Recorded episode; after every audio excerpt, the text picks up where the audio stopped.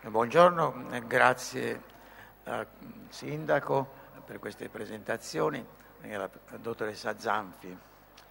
Adorno è difficile, però non spaventatevi, un, c'è un antidoto per capirlo. Eh, un grande filosofo del Novecento, Ludwig Wittgenstein, aveva scritto eh, nel suo capolavoro giovanile che eh, su ciò di cui non si può parlare bisogna tacere, che c'è un limite dell'ineffabile, del mistico, come lo chiamava lui, su cui eh, non si può dire niente. E il silenzio è la migliore strategia. Adorno ha voluto proprio parlare di ciò che non si può dire, perché l'ineffabile non è appunto quello di cui non si può parlare, ma ciò che è stato respinto per millenni dalla vita degli individui e dalla vita delle società perché ci ricorda eh, la nostra origine nei confronti di una natura violenta e sopraffattrice. Quindi per costruire noi stessi, L'umanità ha dovuto attraversare un periodo tremendo per non farsi distruggere dalle forze naturali, per conquistare la propria identità, cioè la propria presenza a se stessi nel tempo, ha dovuto sforzarsi.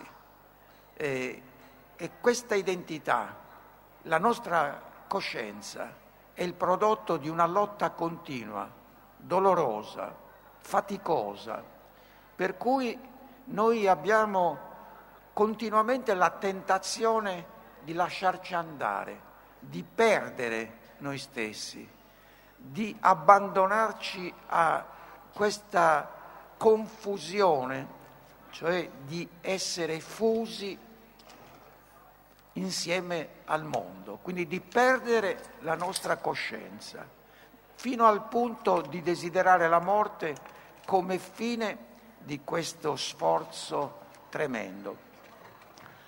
Ora, appunto, l'ineffabile non è semplicemente ciò che non si può dire per natura. L'ineffabile è ciò eh, a cui la costruzione della nostra identità, il mantenimento di qualsiasi società ci costringe ad abbandonare, a negare. Adorno vede l'origine dell'estetica nelle maschere liturgiche cannibalesche, cioè nella presenza di una natura tremenda, di quello che un grande storico delle religioni, Rudolf Otto, ha chiamato il numinosum. Il numinosum è la natura stessa del sacro. Il sacro inteso, come il termine anche latino dice, eh, non soltanto eh, con ciò che è normalmente espresso nella parola sacro, ma nel terribile. Il mondo è terribile, gli esseri che ci sovrastano, gli dei, il Dio, i demoni, sono qualcosa che ci spaventa. Quindi l'arte non nasce con l'estetica, l'arte nasce con la religione e con i monumenti funerari, le mummie egiziane dei musei, i quadri che stanno nelle chiese, L'estetica viene dopo, la bellezza è al limite, lo diceva il poeta Rilke, del terribile. E quindi questo rapporto tra bellezza e terribilità e su un altro punto, su cui tornerò più tardi, e cioè che per Adorno la vera bellezza è la pelle d'oca, il fremito. Non c'è bellezza senza questo qualcosa che è al limite tra il piacere e il terrore. la pelle d'oca che ci fa venire l'opera d'arte, non l'opera d'arte bella, lo spiegherò subito, ma l'opera d'arte che conserva questo elemento aggressivo delle sue origini. Allora perché è difficile Adorno e perché si può trovare una strada invece per avvicinarci a lui e alla sua teoria estetica?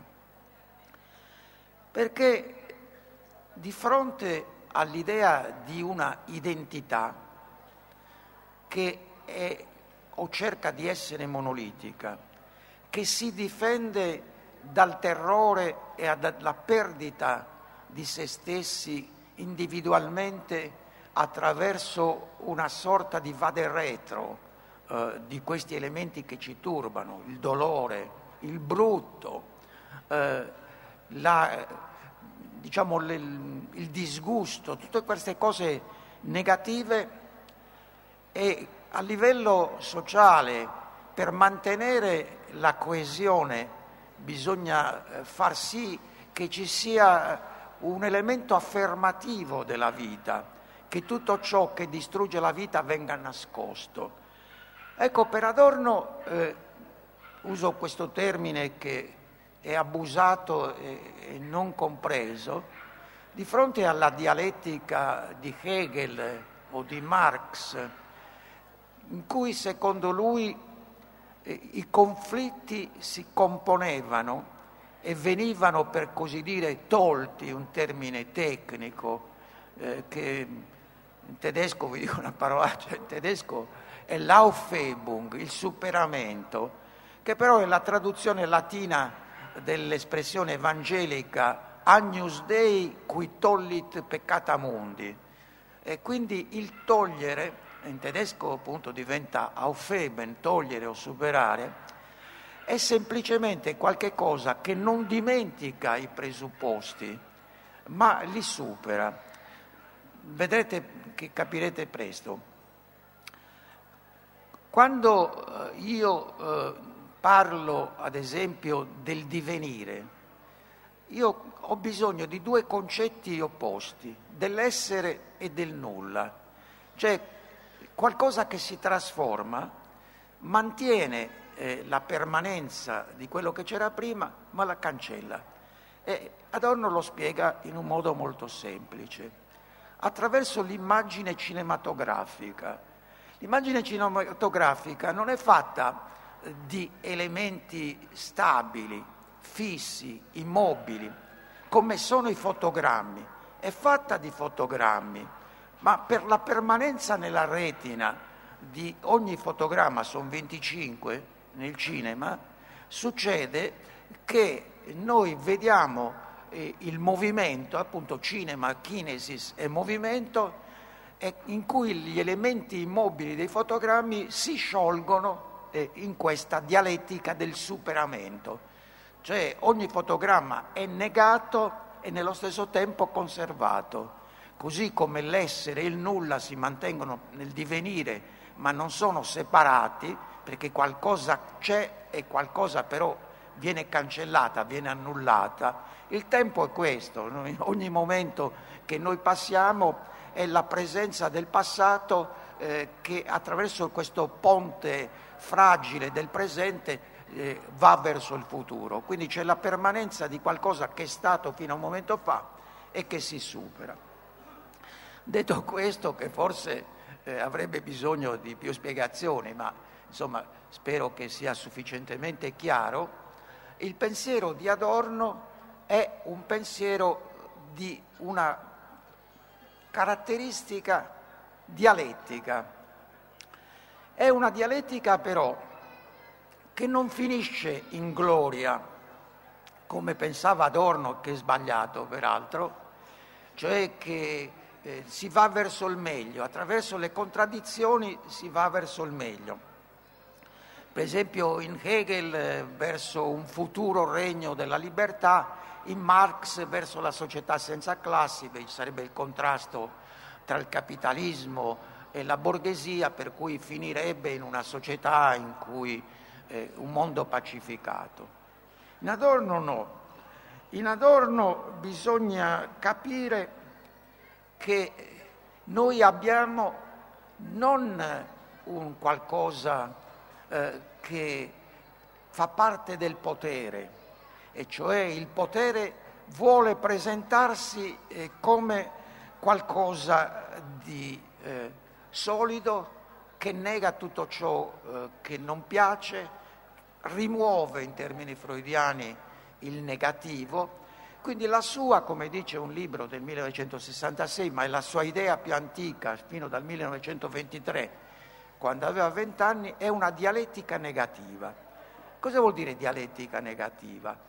Vuol dire eh, che eh, c'è non l'idea che si possa andare verso il meglio, ora come ora.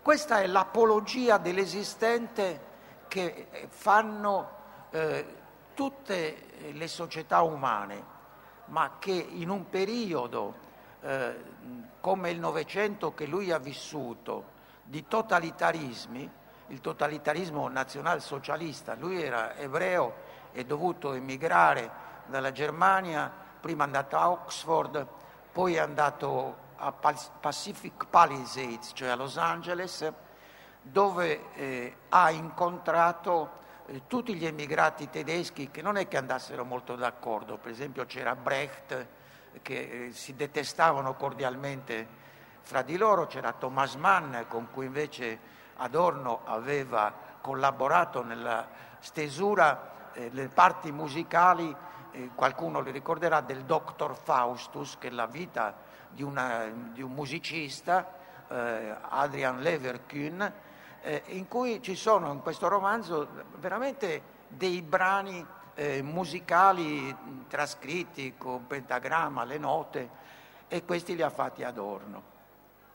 Per capirci meglio ed entrare in qualcosa di più concreto delle astrazioni ideali, Adorno eh, sa eh, di vivere in una società di massa, che non è soltanto quella dei totalitarismi, è anche quella del capitalismo avanzato, soprattutto americano.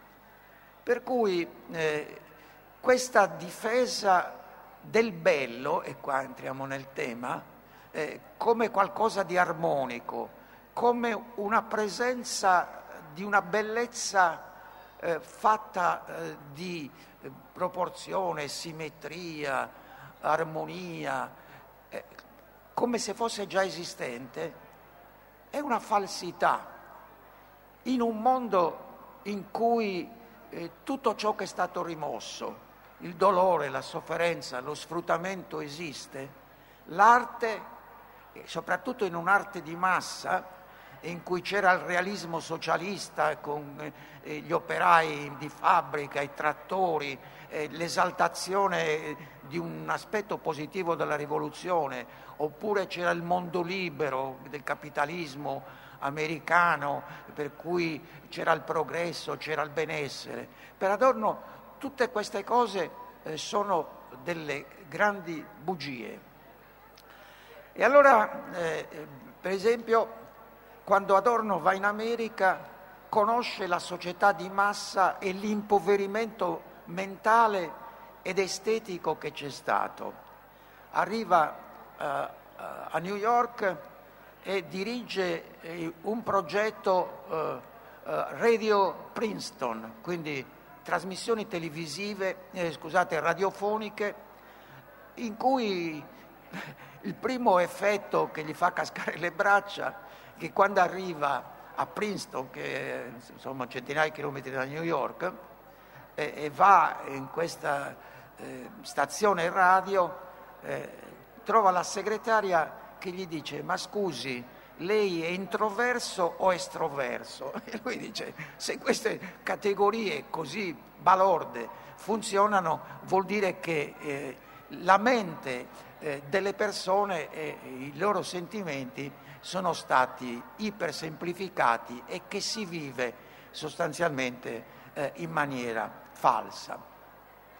Quando arriva poi a Pacific Palisades, a Los Angeles, cioè al, a Hollywood, e lui cerca di mantenersi scrivendo delle tracce eh, cinematografiche, come faceva Brecht, eh, però nessuno dei due molto amato dai, eh, dai cinematografari americani, perché ponevano eh, dei problemi, erano sceneggiature troppo impegnative e in quel mo- momento si voleva della, delle cose facili, che non facessero pensare molto, perché la cultura di massa, Adorno è quello che ha inventato l'espressione industria culturale. L'industria culturale voleva cose eh, che appunto potessero entrare in un pubblico largo, non educato, tenendolo non educato, impedendogli di pensare.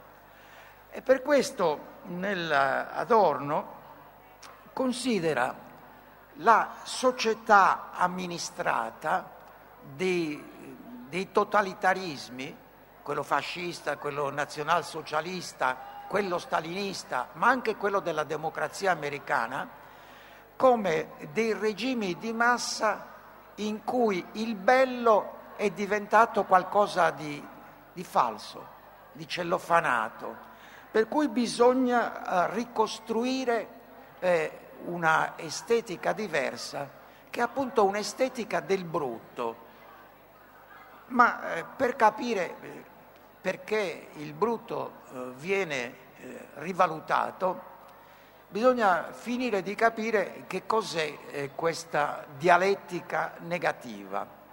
Abbiamo detto che la dialettica, come lui considerava di Hegel, di Marx, eccetera, cioè dello sviluppo mediante contraddizione, questa è la, diciamo, la formula più semplice per capire dialettica, che questo sviluppo mediante contraddizione alla fine portasse a una conciliazione. Per lui questa conciliazione è una conciliazione forzata, per cui lo stalinismo che pretendeva di riallacciarsi a Hegel, a Marx, a Engels, a Lenin, aveva presentato una società pacificata, un bello non problematico.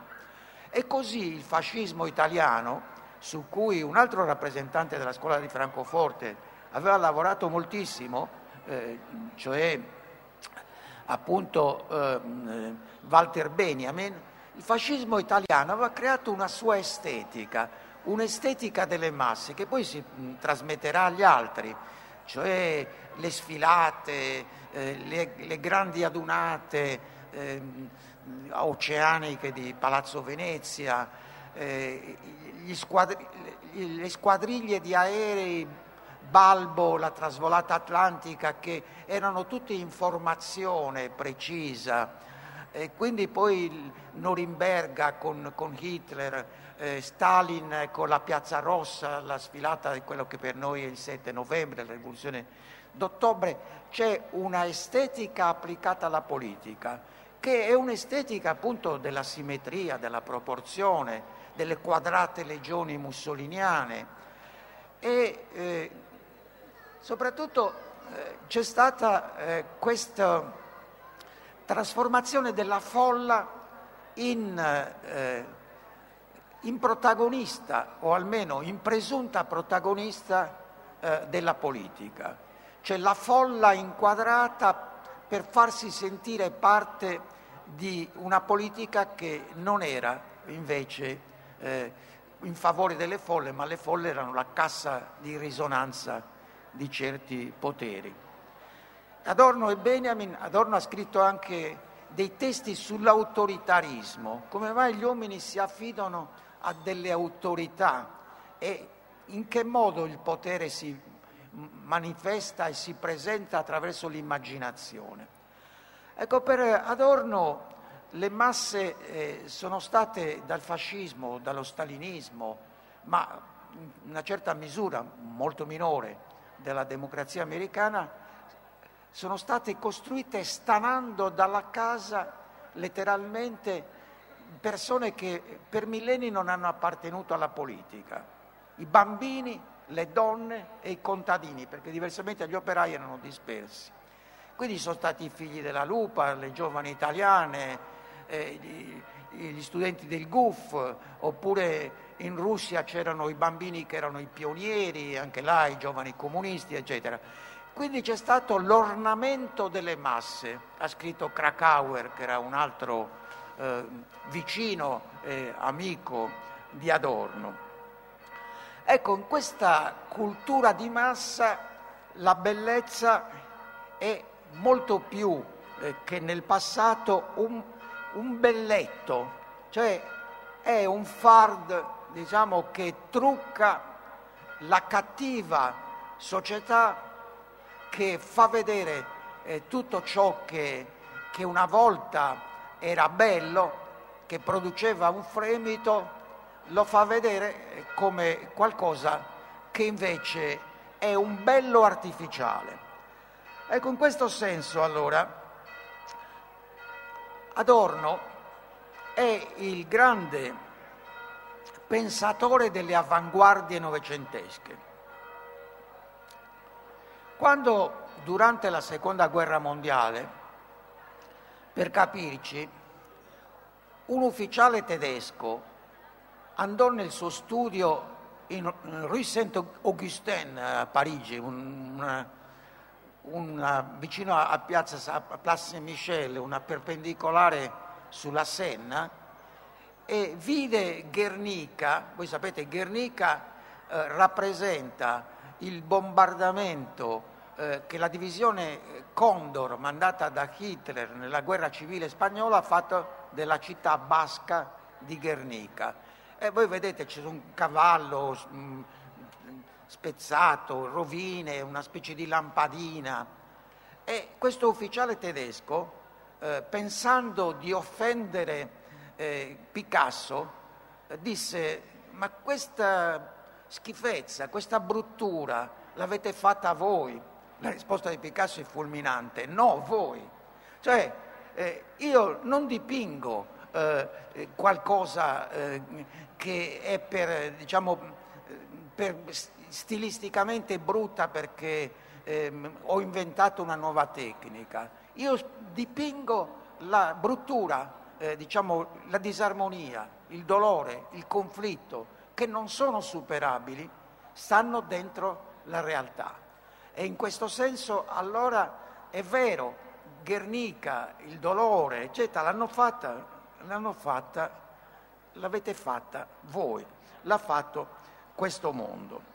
E quindi eh, Adorno è stato l'espressione delle avanguardie, perché se guardate un quadro di Picasso o guardate un quadro per esempio di Mondrian con tutti questi quadrati di colori, la pittura astratta è astratta secondo Adorno perché la società è astratta, perché le persone non hanno più legami eh, profondi come avevano nel passato e quindi ciascuno è un individuo astratto, cioè tirato fuori dalla società, è in una specie di solitudine, per cui ormai secondo lui l'amicizia è diventata una pacca sulle spalle e, e l'amore anche rischia di essere eh, degradato a semplice eh, rapporto che si può sciogliere a ogni momento. Quindi viviamo in una società amministrata, come dice lui, in cui abbiamo le indicazioni, le istruzioni per l'uso su come vivere. Ma la musica, è, è stato ricordato dalla dottoressa Zanfi, eh, una delle passioni, degli interessi principali di Adorno, perché alla pittura moderna è più facile, la vista si contenta di più rispetto all'udito.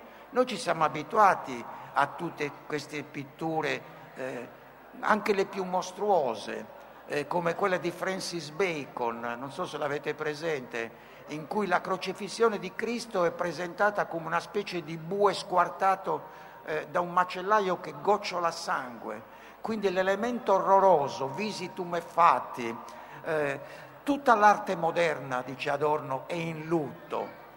Tutta l'arte moderna è in lutto perché vi presenta le brutture del mondo, ma è questa la vera arte rispetto al bello artificiale, perché è l'arte che vi rivela nello stesso tempo eh, la sofferenza, il dolore. Sarebbe bene, dice, che l'arte scomparisse del tutto, se togliesse il dolore.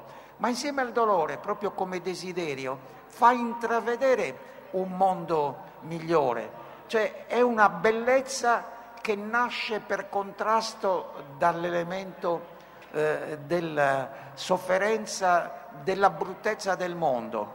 Ed è questa utopia eh, che, che, che mantiene in vita l'arte, perché è un'arte che fosse completamente conciliata, un'arte che fosse, come dicevo prima, cellofanata, non sarebbe efficace, sarebbe semplicemente kitsch, eh, sarebbe come quei quadri in cui si vede il vecchione col, col fiasco vicino che vendono in tutte le... oppure eh, come eh, quelle palle di vetro che le agitate e si vede la neve, no? che, eh, che, che Adorno e Benjamin collezionavano proprio per vedere la differenza con l'arte bella.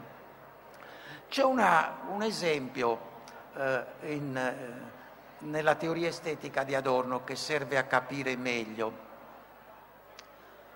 Il mondo classico ha creato della vera bellezza eh, che non aveva bisogno eh, di, eh, dire, di camuffarsi spesso, trattava il brutto, ma il dolore, ma lo trattava in una maniera diversa dalle avanguardie del Novecento. Pensate a due esempi. Il Cristo morto di Mantegna. Beh, se c'è qualche cosa di, di così impressionante, di trattare, eh, di trattare un cadavere, per esempio, la morte, e quindi con questo brivido, eh, è il Cristo morto di Mantegna. E poi l'altro esempio di Adorno è la crocifissione di San Pietro di Caravaggio. Vi ricordate con questa luce che cade dall'alto radente San Pietro crocifisso a rovescio, no? per, perché non era degno di essere crocifisso in verticale stando su eh, come, come, Gesù. Eh, anche qui eh, c'è il dramma, eh, c'è il dolore, c'è la presenza eh, dell'indicibile nel senso eh, di, di Wittgenstein. Ma dice Adorno, che qualcosa è indicibile non perché non si può dire, ma perché c'è infinitamente da dire e quindi l'arte è qualcosa che è così ricca che non si può definire in concetti. Per questo la dialettica negativa di Adorno è negativa perché diciamo, non scioglie tutto nel concetto, non scioglie tutto nella soluzione presuntamente dialettica positiva dei conflitti conserva l'elemento individuale, conferma quel grumo eh, di indicibilità, eh, nel senso che dicevo prima, in cui c'è troppo da dire, c'è infinitamente da dire, eh, che eh, eh, la semplificazione no, della segretaria che dice lei introverso o estroverso hanno dimenticato.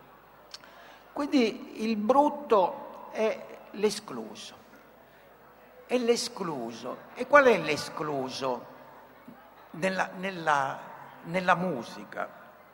Dicevo che l'orecchio è molto più esigente del, dell'occhio, per cui noi siamo abituati abbastanza alla pittura o alla scultura contemporanea, ma la musica eh, da Schoenberg in poi, ad Alban Berg, non so, a Weber, e fino ai giorni nostri, a Luigi Nono e altri, è una eostica, anche perché ehm, noi non siamo abituati alle dissonanze. Ora, le dissonanze in musica, una disso- un'armonia normale, chi, chi, suona il pianoforte o chi non lo suona, è di mettere un dito su, eh, sul Do, sul Mi e sul La e avete un accordo perfetto di Do e si sente bene. Invece Adorno, che aveva studiato a Vienna eh, musica con uno dei maestri della dodecafonia e della musica moderna, che era Alban Berg, ha capito che la protesta, il brutto della musica moderna, che è la vera musica che ci fa sentire il dolore del mondo, è data dalle dissonanze. Ora, il concetto di dissonanza, senza entrare troppo nella tecnica, si trova già ai tempi di Gesualdo da Venosa, quindi siamo eh, tra fine 500 e inizio 600, nella cosiddetta sesta napoletana. Ma eh, la settima diminuita la usa già Mozart e poi gli ultimi quartetti di Beethoven, il, il numero 133, usano delle dissonanze forti, cioè degli stridori. Ora, eh, Schoenberg sostiene nel suo trattato di armonia eh, che eh, le dissonanze sono tutte eh, sfide a, all'ascolto, ma che un orecchio educato alla fine può, le può sopportare. Quindi questi stridori della, stridori della musica moderna, queste dissonanze, Adorno ha trasportato dalla musica alla filosofia questa idea che ciò che è dissonante ciò che è repellente, ciò che apparentemente è assurdo, il teatro di Beckett. Lucien Freud, eh, un altro pittore, la musica moderna, la pittura moderna eh, sono ciò che la poesia moderna, ciò che permettono di avere una concezione del mondo, ci mettono in sintonia con questo mondo che non è quello ufficiale, pacificato, ma è appunto quello che sta sotto e che noi tendiamo a nascondere perché ci destabilizza. E allora eh, Adorno ha detto una frase famosa che spesso è stata fraintesa, non si può più scrivere poesia dopo Auschwitz, è osceno. E quindi l'arte deve essere un'arte in gramaglie, un'arte che considera pacchiano tutto ciò che è un bello pacificato e che invece deve raccogliere questo elemento eh, dello stridore, dello stridor dei denti come eh, c'è nell'inferno dantesco, deve scoprire l'inferno che è nella società. Adorno era un marxista sui generis.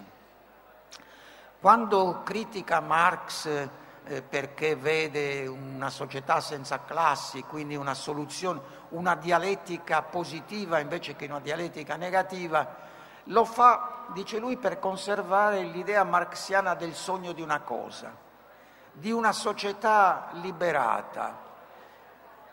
E questa società liberata per Adorno, che era ebreo, lo ripeto, è tipica del messianesimo.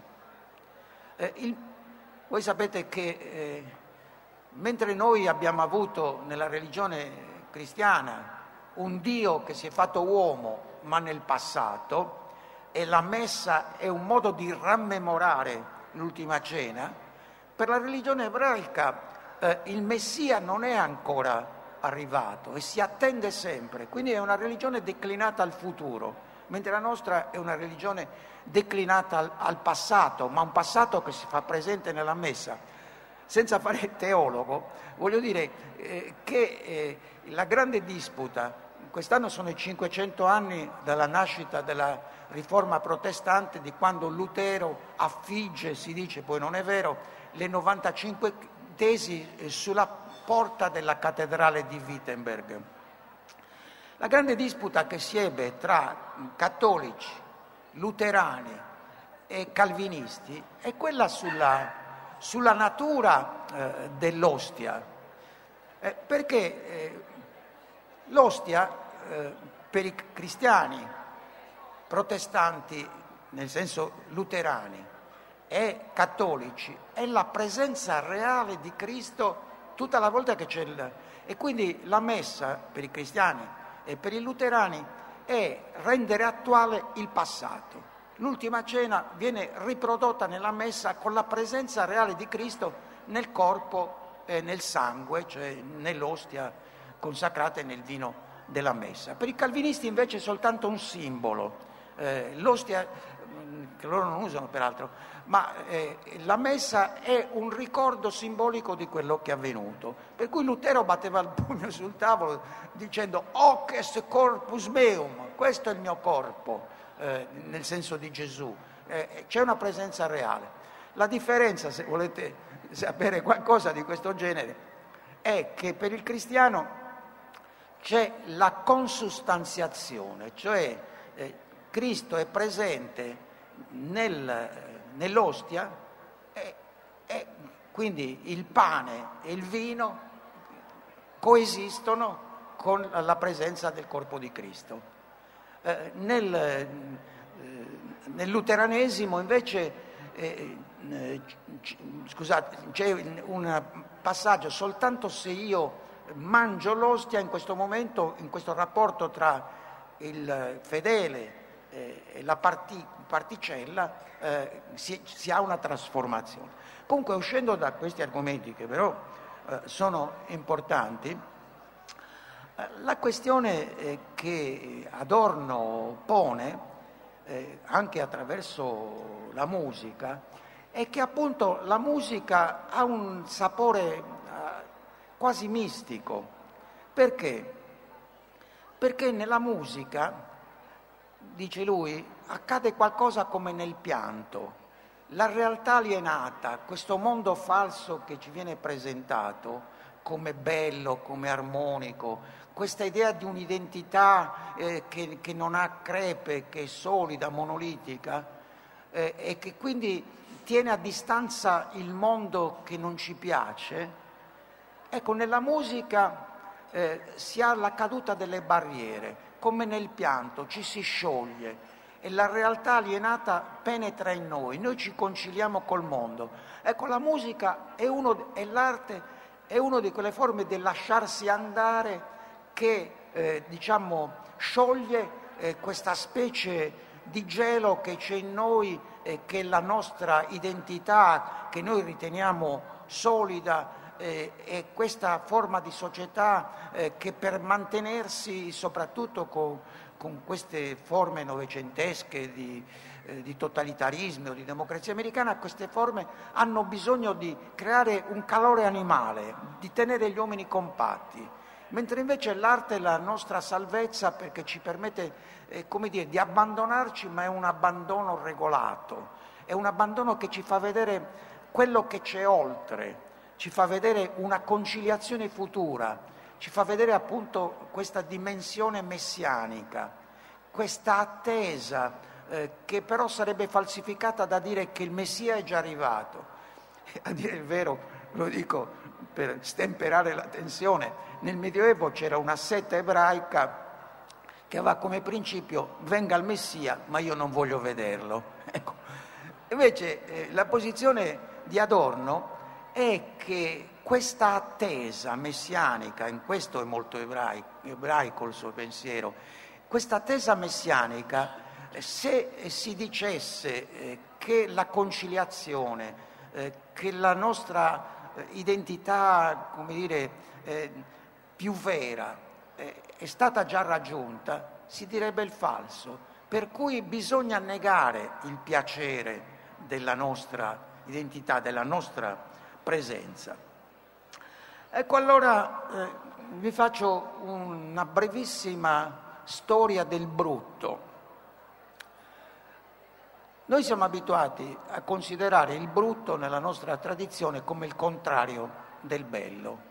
Già in Platone c'è che il bello è l'essere e il brutto è il non essere, cioè il nulla, è l'errore, c'è un braccio per esempio di una pittura fatto troppo lungo, eh, che si sbagliano le proporzioni. Quindi il bello, è interessante questo, il bello antico per mh, mm, quasi duemila anni è stato calcolabile, quindi l'altezza di, di un corpo umano deve essere rispetto all'altezza in una statua greca dalla punta del mento all'attaccatura dei capelli, eh, il corpo umano è, è il tutto, questa distanza della testa deve essere un decimo eh, di tutta la, la lunghezza del corpo. Oppure la musica, che ancora la conserviamo, è l'unica arte assieme all'architettura in parte in cui vale la calcolabilità, perché la musica è questo miracolo, è un, ha un rigore quasi matematico, no, matematico, e contemporaneamente un pathos l'esattezza massima, la vaghezza massima. Però eh, non è vero nel caso della musica che ci sia soltanto l'elemento della calcolabilità, della simmetria, dell'armonia, del ritmo. Come diceva Leibniz, la musica è un calcolare inconscio, noi non ci rendiamo conto, è un'operazione matematica di cui non ci rendiamo conto. Con la musica eh, ha anche questo elemento patetico, ma c'è anche una, un'educazione dell'orecchio. Cioè, a noi sembra normale la musica che c'è dopo Bach, dopo il 1750, ci sembra la musica naturale, ma nel clavicembalo ben temperato di Bach c'è l'equiparazione che non corrisponde acusticamente a, al nostro orecchio tra il diesis e il bemolle, cioè il diesis è mezzo tono sopra e, e il bemolle è mezzo tono sotto. Cioè immaginatevi una tastiera di pianoforte, voi andate all'inizio al do è un tasto bianco, poi c'è un tasto nero. Se fate mezzo tono in più, eh, voi avete un diesis. Se prendete il tasto bianco successivo, il re, e prendete sempre lo stesso tasto del diesis, eh, il re bemolle, Bach li ha unificati, ma negli strumenti antichi diesis e bemolle, sebbene per poco, differivano. Infatti se sentite la musica medievale suonata come si deve, voi eh, sentite qualche cosa che non vi torna. Ecco, eh, quindi eh, non è naturale il tipo di suono che noi sentiamo ora. La musica dodecafonica, quella delle avanguardie di Schoenberg, eccetera, che disturba il nostro orecchio non ancora educato diversamente dalla visione eh, dei quadri, dell'occhio, nella musica dodecafonica o nelle dissonanze eh, c'è una logica, cioè di, per esempio prima di toccare i 12 suoni, sette interi, diciamo, tasti bianchi più cinque tasti neri, dovete percorrerli tutti prima di ritornare indietro. Quindi è una regola che, che crea delle differenze all'orecchio. Però questa musica delle avanguardie con le dissonanze è questo. Ecco allora la musica antica eh, fino a Bach e la musica dopo Bach, quella che non ride, e la musica dopo le avanguardie del Novecento, in cui per esempio si mescola il rumore alla musica, in cui John Cage, un, uh, un musicista americano, fa questo landscape, landscape 124 in cui ci sono delle persone eh, con 12 radioline che le mettono eh, continuamente a, eh, a, suonare girando le manopole, gli dà un senso. Oppure eh, c'è una, c'è, una, musica eh, di Cage che si chiama 4,53 o 33, non me lo ricordo, in cui uno va al pianoforte, prende un cronometro, schiaccia e non succede niente. La gente normalmente fischierebbe, però lui dice che in realtà non è che la musica non c'è, c'è il brusio degli spettatori, c'è le sedie che si muovono. Quindi l'arte moderna eh, ha delle provocazioni. Inaspettando Godot di Beckett eh, non, non succede niente eh, ci sono queste cose, teatro dell'assurdo. Ecco, questa è la modernità. Quindi rispetto all'armonia, alla, alla proporzione, alla simmetria, alla calcolabilità, nel mondo moderno tutti questi elementi qualche volta ci sono, ma vengono nascosti. Allora, in questo senso bisogna sopportare questo lutto che c'è nell'arte bisogna sopportare il repellente, bisogna eh, sapere che il modello che da Pitagora fino a, a tutto il Cinquecento ha dominato nell'arte eh, non può più valere. Bisogna adattarsi a questo mondo e proprio il fatto di accettare ciò che è stato rimosso è quello eh, che crea la bellezza. Oggi, eh, dopo Adorno, c'è stato un, eh, un filosofo tedesco, Jauss, che eh, ha rivalutato la jouissance, la gioia. Dice l'arte non può restare sempre in lutto, non può piangere, fare del dolore il suo contrassegno. Se non ci fosse almeno un minimo di godimento, eh, noi non ci avvicineremmo all'opera d'arte. E quindi non è eh, necessario avere questa posizione, come dire, eh, distruttiva dell'arte. Quindi siamo ritornati a un'arte pacificata, lo potete vedere eh, sostanzialmente eh, in tutta la produzione artistica, nelle biennali più recenti eh, di Venezia. E poi siamo arrivati a un punto che c'è una specie di negazionismo nell'arte, cioè il bello, il brutto, sono categorie eh, che a un certo punto vengono escluse. Ci sono dei eh, Danto, che è un filosofo americano, o in Italia D'Angelo, sono quelli che hanno scritto dei libri contro la bellezza.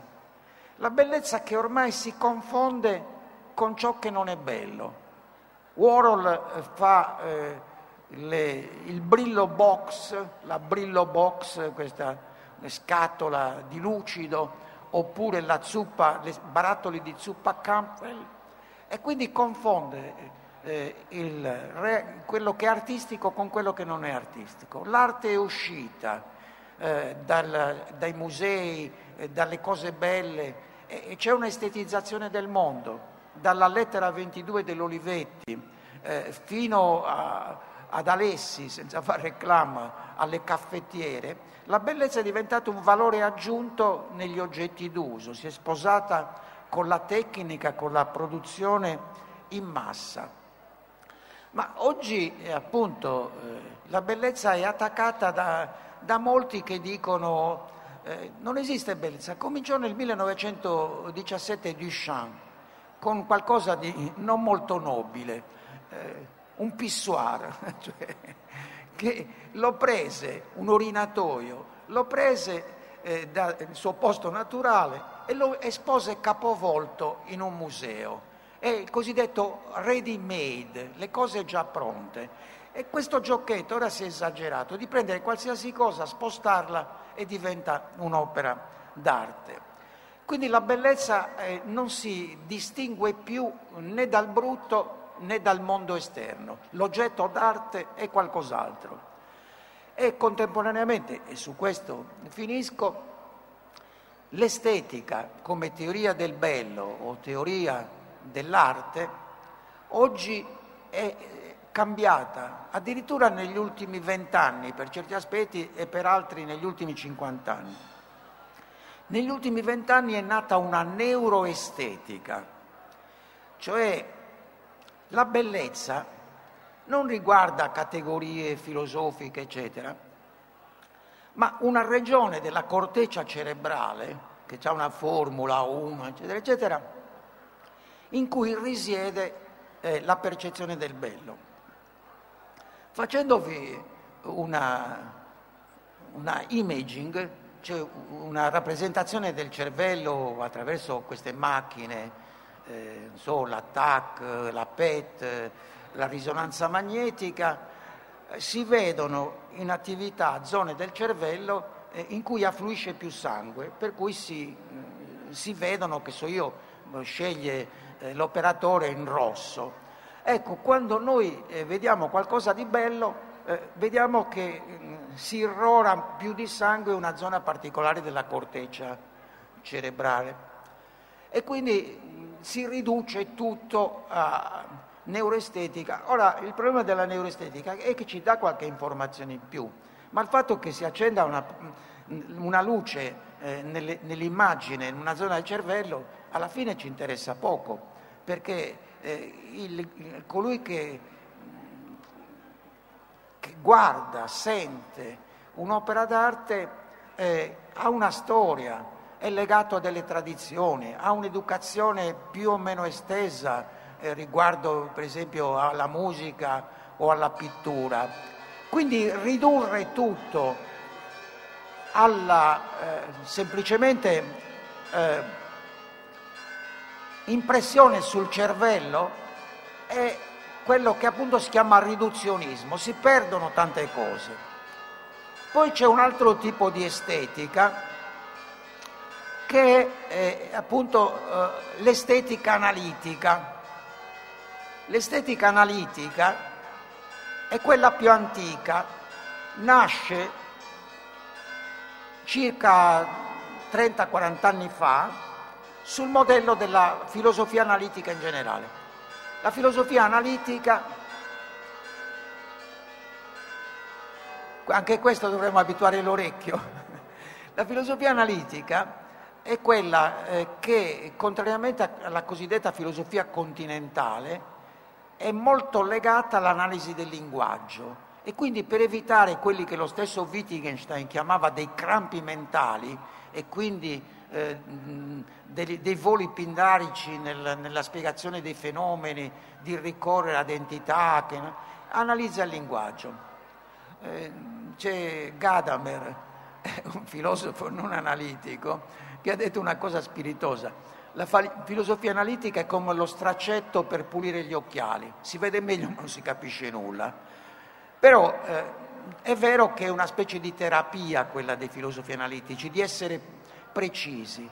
E allora la, l'estetica analitica è quella che spacca in quattro, per esempio, una poesia, eh, eccetera, però anche qua perde di vista quello che è più importante cioè volendo eliminare la categoria di bello e andando a vedere come è fatta la struttura grammaticale o sintattica di una frase, è interessante, ma come si dice a Roma non ce ne può fregare meno. E quindi eh, c'è mm, attualmente tra gli attacchi all'idea classica di bellezza o di bruttezza c'è questo. E infine c'è la neuro, eh, este, dopo la neuroestetica c'è l'estetica evoluzionistica che si rifà a Darwin e quindi alla teoria dell'evoluzione, fraintendendolo, perché Darwin era stato impressionato dalla coda del pavone. E lui scrisse a un suo amico la coda del pavone non mi fa dormire, volendo dire che eh, per l'attrazione sessuale la bellezza della, del pavone eh, che è contro l'evoluzione naturale, perché il pavone con tutta quella bella coda che si apre è molto più visibile da qualsiasi predatore e quindi sembra contrario, il pavone rischia, secondo Darwin, però è preferito nell'accoppiamento sessuale e quindi la coda del pavone è considerata un vantaggio per l'accoppiamento. Questi filosofi eh, che seguono questa estetica evoluzionistica hanno frainteso, perché non si tratta dell'evoluzione, l'evoluzione riguarda non l'accoppiamento sessuale, ma riguarda la selezione del migliore nella specie, del più adatto. E in questo senso eh, il più adatto non è quello che è più bello, eh, il più adatto è quello che ha nei suoi geni e nelle sue qualità la possibilità di affermarsi eh, rispetto a elementi che sono deteriori per, la, per l'evoluzione stessa. Quindi siamo in un periodo in cui l'estetica di Adorno, eh, dal 1979 Adorno muore eh, nel 1970, Adorno muore nel 1969, l'estetica di Adorno non dico che è stata dimenticata, ma sostanzialmente il panorama è completamente cambiato. Eh, questa esaltazione della dissonanza, del brutto, eccetera, eh, sono state dimenticate in favore di un'arte più godibile, eh, di ritornare a standard di semplificazione dell'arte, perché sembra più democratica un'arte eh, cui, a cui tutti possono partecipare. E nello stesso tempo l'estetica analitica, la, la neuroestetica, l'estetica evoluzionistica hanno completamente cambiato il quadro.